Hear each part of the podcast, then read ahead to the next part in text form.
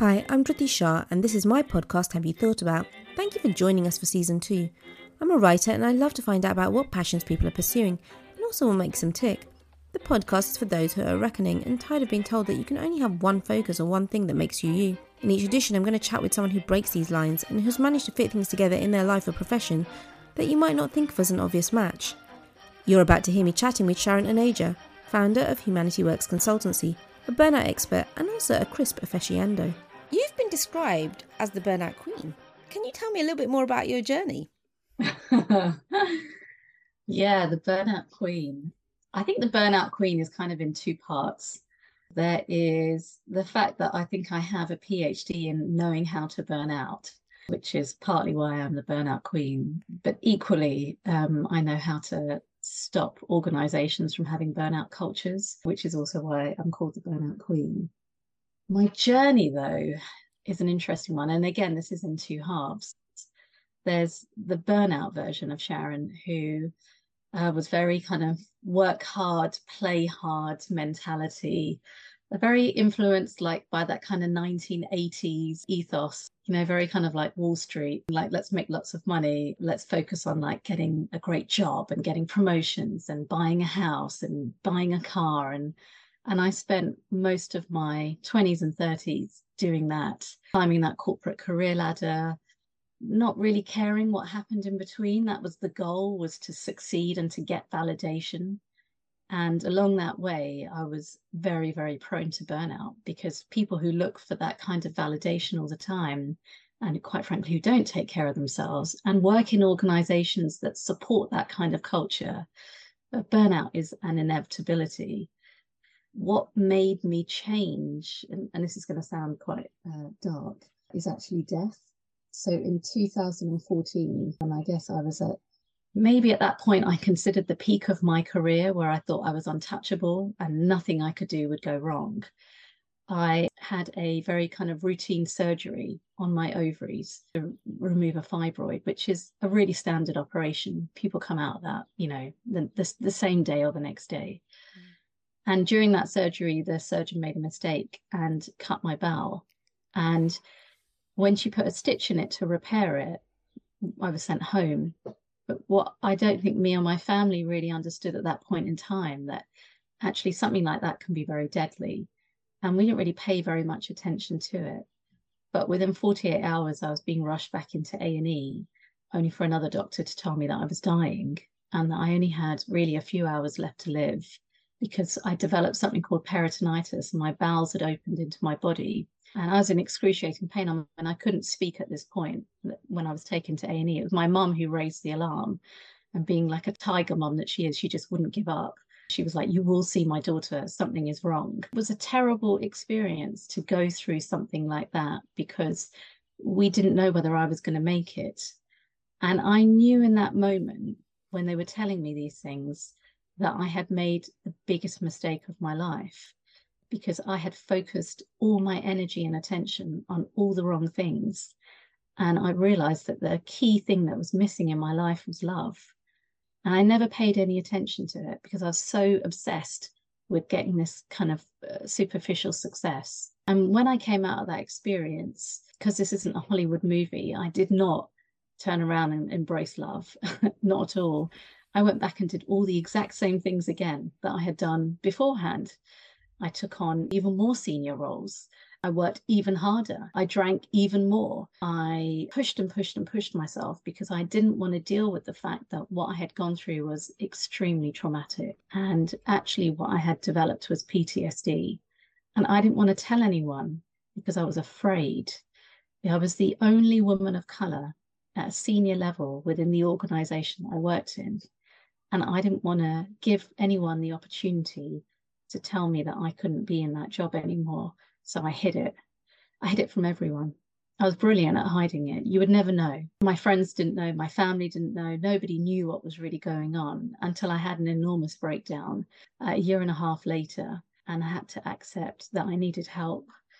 And so I say my story is one of two halves because it took for me to almost die to get burnt out all over again, to have PTSD, to basically get myself to the point where I just couldn't cope, like couldn't not cope with life at all, uh, to finally accept that I needed to change my life and my approach to work, my relationship to myself, and how I led at work because I was a senior leader and how I led the team, how I behaved, of course, impacted everyone else. And so I went through this incredible transformation, really. It didn't happen overnight, it took time, where I finally started to choose love, choose love for myself by setting some healthier boundaries, not pushing and pushing myself, being more loving as a leader, which sounds strange in terms of corporate speak, but it meant that I became much more compassionate, a much more emotionally intelligent leader, and one that was really focused on how we could create an environment where everyone could do well instead of being just focused, you know, on, on like work and results and productivity, which is never the answer. And ultimately, it was about really changing my relationship with other people. We talk a good game about resilience as if resilience is some solitary pursuit. But everything I've just described to you, I didn't do any of it alone. I needed other people. For the first time in my life, I actually asked for help and actually allowed people in. And I told the truth, which was something I was never done beforehand because I was too busy hiding. My journey has been one of intense pain, trauma, and fear. But at the same time, on the flip side, it has been one of intense love and joy now for the life that I have created so yes, a burnout queen is more loaded, I think, than people realize. I think they attribute it to my knowledge of burnout, but it actually is much, much more personal than that. I think that's really nuanced in terms of sharing what happened and how you've grown as well through a lot of that. But something that you've done that perhaps not everybody would, and you have carved out a niche in, in one hand for something that's probably going to resonate with a lot of people, is that you took your experiences and you know now you're the founder of humanity works consultancy and you're helping other people. So what was that prompt to take what you had gone through and embrace it in order to be able to provide that support to others? When I came back into the workplace after having gone through what I had, and this time actually telling the truth, and I really decided that I wanted to change the environment that I worked in. And being a senior leader in that business meant that I had the opportunity to be able to do that. And I had the sway to be able to do that. And I think going through that transformation myself as a leader, as well as working with the senior leadership team to change the culture within the organization, really made me appreciate that actually I can make a change. Like I can do this, I can help. And it was the thing that really propelled me to actually leave my career in, in I was in marketing beforehand, to leave that behind, retrain as a positive psychology coach, and then set up Humanity Works Consultancy with the aim really of, I think, telling the truth. I know that sounds strange, but I think for me, we need to tell the truth about burnout about what actually causes burnout and what it takes in order to change a burnout culture in an organization. And I think I felt very, very drawn to that, that actually we need to start having some very honest conversations in organizations to make that change. And actually, we can do it. Like burnout is completely preventable. It's not like having anxiety or depression, it's not a mental health condition it's something that we can change. And as leaders in organizations, we are able to do that. And that kind of drive, I think, that I know that it can work and I know that we can change it. And I know that I have the ability to be able to do that has really driven me to, to branch out and to actually say goodbye to what was a very successful marketing career and take an enormous risk and launch my own business. I always say to my clients, I didn't get in this to make millions. I got in this because I want to help people. I want to make a difference. Having gone through what I've gone through, I know that the next time I'm on my deathbed, there will be a next time because death is an inevitability. I want to look back and this time not regret. I don't want to look back and think, oh no, I prioritized all the wrong things. I want to know this time I did it right because I did get a second chance and positively impacting other people's lives, helping to make work good for us, which right now work is not necessarily good for most people. It's actually causing a lot of issues. stopping burnout, which is something completely doable and preventable, and something that is within my gift to be able to help other people to do. And I think I'm not afraid to have those hard conversations with leaders and tell them the truth. So I think that kind of determination, that resilience, that kind of honesty, that candor, but at the same time, there's an enormous amount of humanity in it as well. So it's not berating people, it's not judging them, it's saying, hey, this is what we can do to change it, and this is a roadmap and I'm going to help you to get there. We'll get to the other side.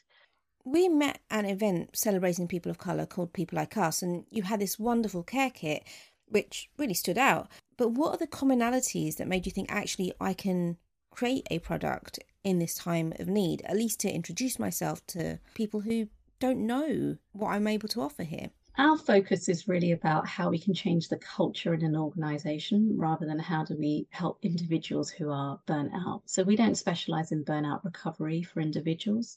What we're interested in is what needs to change within the workplace culture to stop an environment where people are burning out. And we have run many, many surveys now and have done a lot of work in this within the organizations that we've worked in over the last three years. And there's three key things that always come out. 40% of what's causing people's burnout is their relationship with their manager. The other 40% is caused by the working practices, too many meetings, too much workload, not enough time given to the things that are actually important to people, for example. And only 20% is down to the individual's, say, lack of resilience or inability to kind of manage how, how they are feeling and what's going on for them. So we know from the data, and, and our data is supported by, in general, data about what causes burnout within organizations.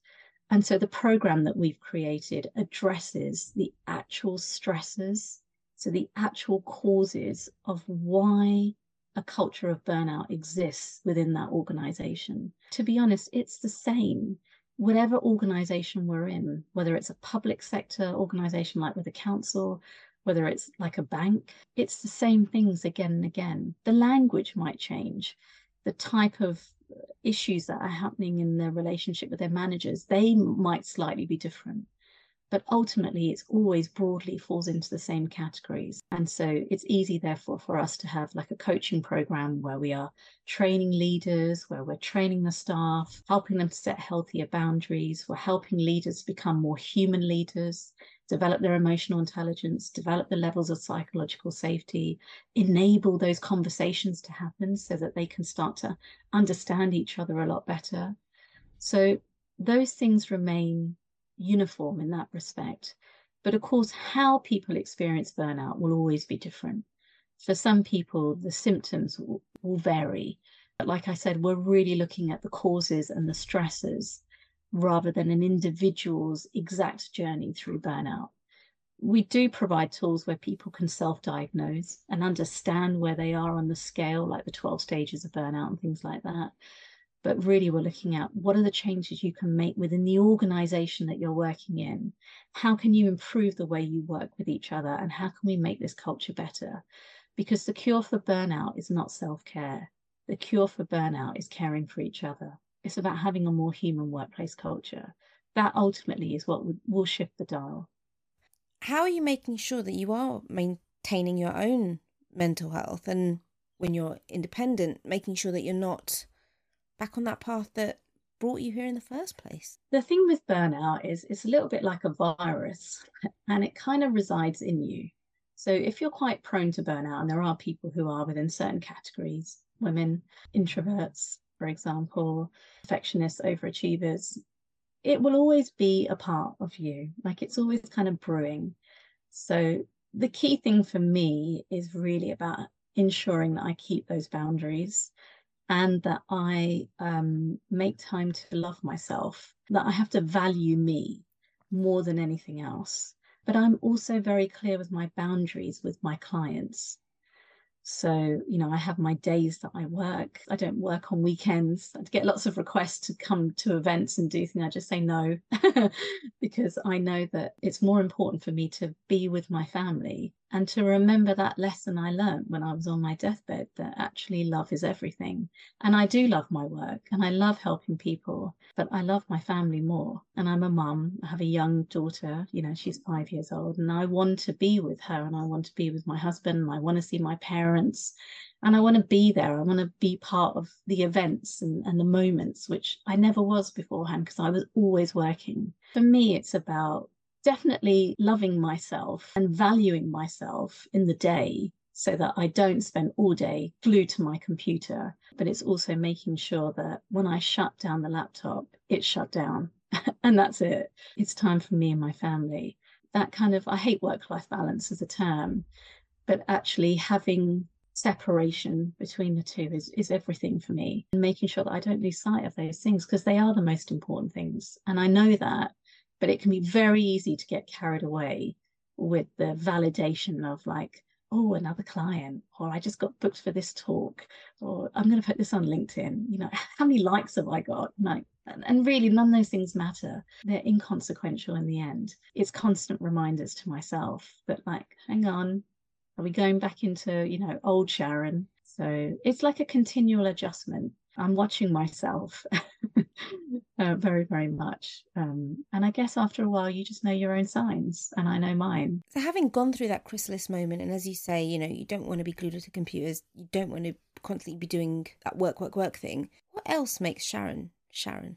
This is something I think people won't necessarily know about me. So, well, this is something people will know about me is that I'm very, very disciplined, particularly around things like food and exercise. When I was working in the corporate world, people would often laugh about the fact that on my desk, I would have like different containers of like different snacks.